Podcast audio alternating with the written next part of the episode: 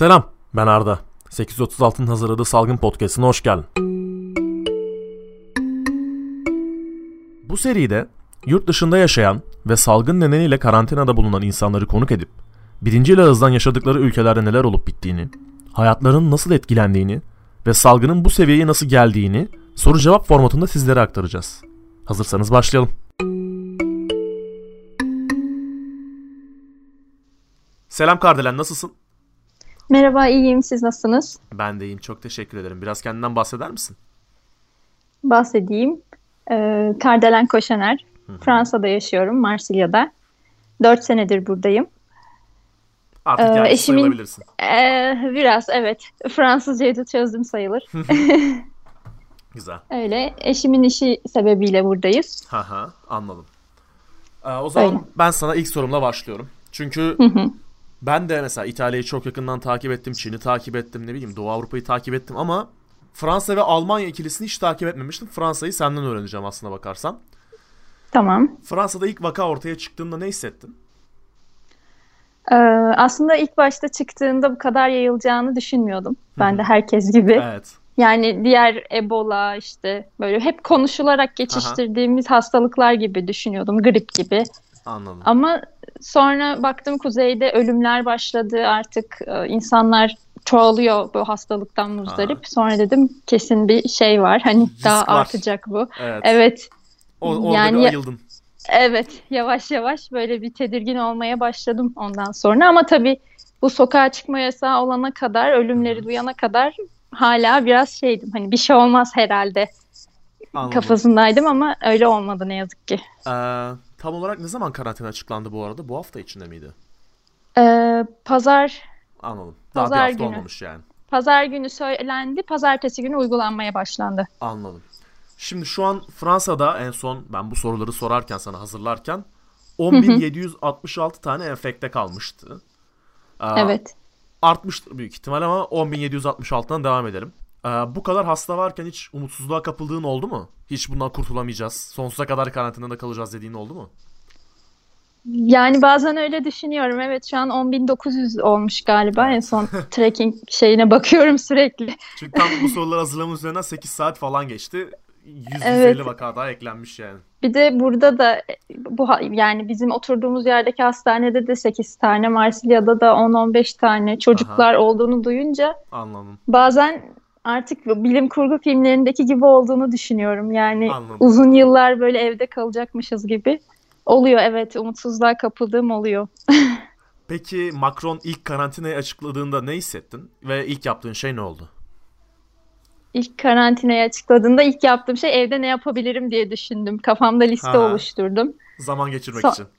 Evet, evet onun için. Çünkü burada her gün dışarı çıkıyorduk. İşte bebeğimi hava Aha. almaya çıkartayım, kendime şuna bakayım, canım sıkıldı çıkayım. Bir de çok sakin. Hani rahatsız olmuyor Aha. yürüdüğü zaman dışarıda yani çok keyifli yürüyordum ama Anladım. böyle bir karamsarlığa düştüm ondan sonra.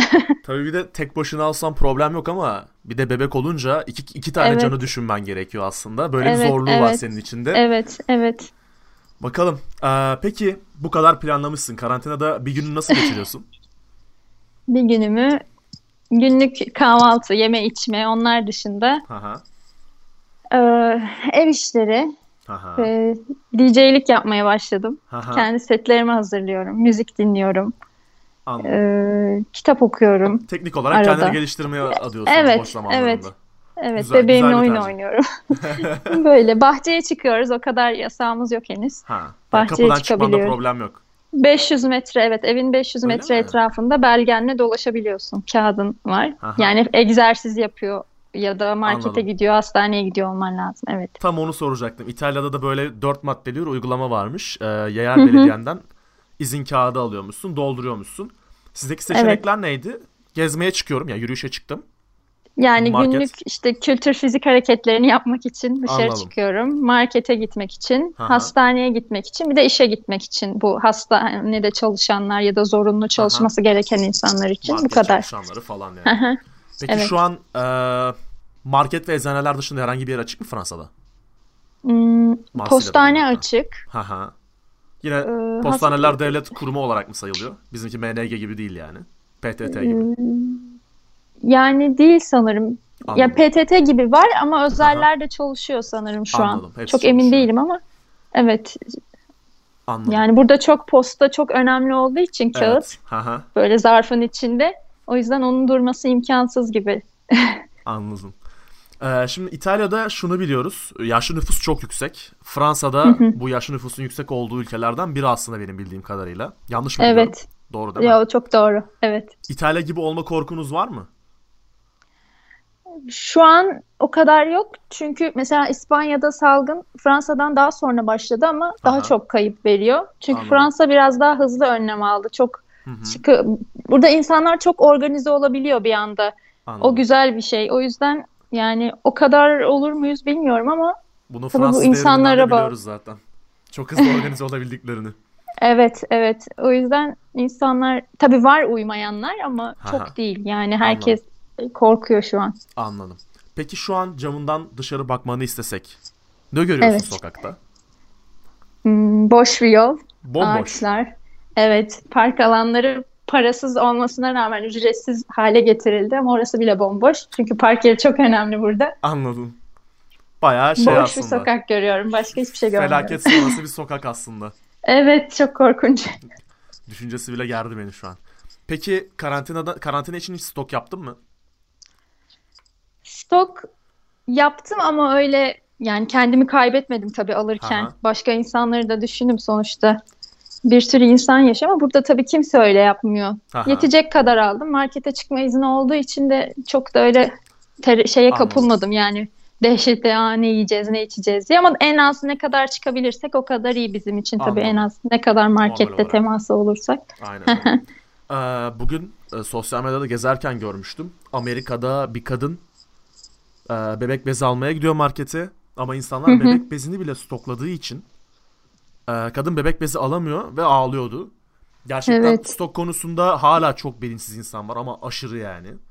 Ki bundan Evet, önceki çok kötü. podcastlerde de şey örnek vermiştim. Yaklaşık 20-25 litre sızma yağı almıştı mesela. Bir, bir, bir tane video vardı. Görüyorsunuz arkadaşlar yani panik yapmaya gerek yok. Ee, karantina döneminde bile dışarı çıkabiliyorsunuz. Stok yapmayın. Yani en azından 3-5 gününüzü planlayacak şekilde yemek alın. Ama gidip 250 paket makarna almanıza da gerek yok. Evet, kesinlikle. Ee, peki Kesinlikle. şeyi soracağım. Marketlerde ürün kıtlığı yaşandı mı? Mesela burada un ve makarnada problem yaşanmıştı. Sizde de yaşandı mı? Ee, yok ilk gün biraz kalabalık olduğu için çoğu raf boşalmıştı ama sonra hemen yerine koydular. Bir sıkıntı olmadı. Bir de her yerde çok market olduğu için insanların evine çok yakın. Bir anda tek bir Aha. yere doluşmadı Anladım. insanlar. O yüzden çok bir sorun olmadı. Çok yani kontrollü oldu aslında burada. O Anladım. biraz beni rahatlatıyor şu an. İç rahatlatıcı tabii. İnsanların biraz daha Evet. ve market tedarikçilerinde daha e, organize olması için rahatlatır doğal olarak. Evet ama muhakkak vardır yani Hı hı. yapanlarda ama Mutlaka. çok değil. Mutlaka. Çok değil. Peki market ürünlerinde fiyat artışı gözlendi mi? Hayır. Tamam. Ee, Evet. bizde bizde çok net bir cevap oldu. Bizde Yok burada şey Aha. olmuyor. Yani mesela bir zam diyelim bir şeye zam yapıldı. Kimse politik hani bizden sizden diye düşünmeyip herkes ayaklanabiliyor ya da Anladım. çalışma saati arttığında. Çünkü herkese uygulanan bir yasa Evet. olduğu için Doğru. kimse e, şey herkese uygulanacağını biliyor. Bu yüzden herkes organize oluyor. Aynı az önce dediğim gibi. Anladım. O yüzden olmadı. Olsa herkes gene ayağa kalkardı zaten. Peki maske ve el dezenfektanları biraz daha aslında şey istisna bir durum. Onlarda zam oldu mu ya da onlarda kıtlık yaşandı mı? Hmm, Onu hiç takip etmedim ama zannetmiyorum. Kıtlık biraz yaşandı galiba. Çünkü birkaç yer hastaneye Hı hı. vermek için mesela makyaj okulları işte bizim maskemiz çok var hani verebiliriz diye. Anladım. Ha, herkes seferberlik başlattı as- aslında. Evet ve emekli emekli hemşire doktorları çağırdılar. Hatta intern olan Aa. öğrencileri çağırdılar. Bu konuda seferber hani çok hasta Anladım. geldiği için Anladım. Şu an herkes, bütün doktor, hemşireler çalışıyor. O yüzden de belki maskelerde biraz Hı hı. hastanelerde zorluk olmuş olabilir ama zannetmiyorum. Çünkü ilaç Anladım. sanayi çok fazla burada. Anladım. Ee, peki hastanelerin yeterli olduğunu düşünüyor musun? Hmm, Yatak Yani- sayısı olarak da olur, teknoloji olarak da olur. teknoloji olarak biraz cimriler Fransızlar. Ondan Anladım. emin olamıyorum. Ama tabii şu durumda on, cimrilik yapacaklarını düşünmüyorum. Yani bunda da yapmasınlar. Evet yani şu anlık herkes öyle yani bütün devlet kurumları şu anlık yatak sayımız var ama şimdilik diye Anladım. belirtmişler. Daha çok olursa zor Aha. olabilir mi bilmiyorum. Anladım. Ee, peki şimdi DJ'likle uğraşıyorum dedim. Burada biraz eğlenceye geçecek bir soru sorayım. Ee, Tamam. İtalya'da biliyorsun insanlar balkonlarına çıkıp konserler veriyorlar. DJ'ler ne bileyim 3-4 parça çalıyorlar. İtalya'da Evet. olduğu gibi evinin balkonunda çalacak olsan hangi 3 parçayı çalardın? Hangi üç parçayı çalardım? Ee, düşünüyorum. bu konuşmanın kilit sorusu bu aslında. Yani bundan önceki konuşmalarda Evet. hiç sormadım böyle bir soru. Ne çalardım? Şöyle sevdiğim şeylerden başlayayım o zaman. Haha. Ee, Asit Arap'tan Haha. Club DZ'i çalardım. Tamam. Bu birincisi. Haha. Ee, ikincisi Tiesto'dan Adagio for Strings'i çalardım. Tamam. Güzel. Ee, üçüncüsü üçüncüsünü düşünmedim pek. Tamam iki tane de yeter bize. İki tane vermeleri bile ga- gayet güzel bir şans bence. Modumuza göre onu da seçeriz. Evet, artık partinin gidişatına göre diyelim. Evet. Ee, Onu, o da Ütopya olabilir aslında. Ütopya. Dombrovski'nin Ütopya. Tamam, evet Ütopya. anlamlı bir şarkı. gayet güzel denk geldi. Distopya'da Ütopya'yı yaşamak gayet güzel olurdu. Evet. O zaman çok teşekkür ediyorum sana samimi cevapların için. Ne demek? Ben teşekkür ederim. Ee, Fransa'da olan biteni görmüş olduk. Ee, görüşmek üzere. Teşekkür ederim. Görüşürüz.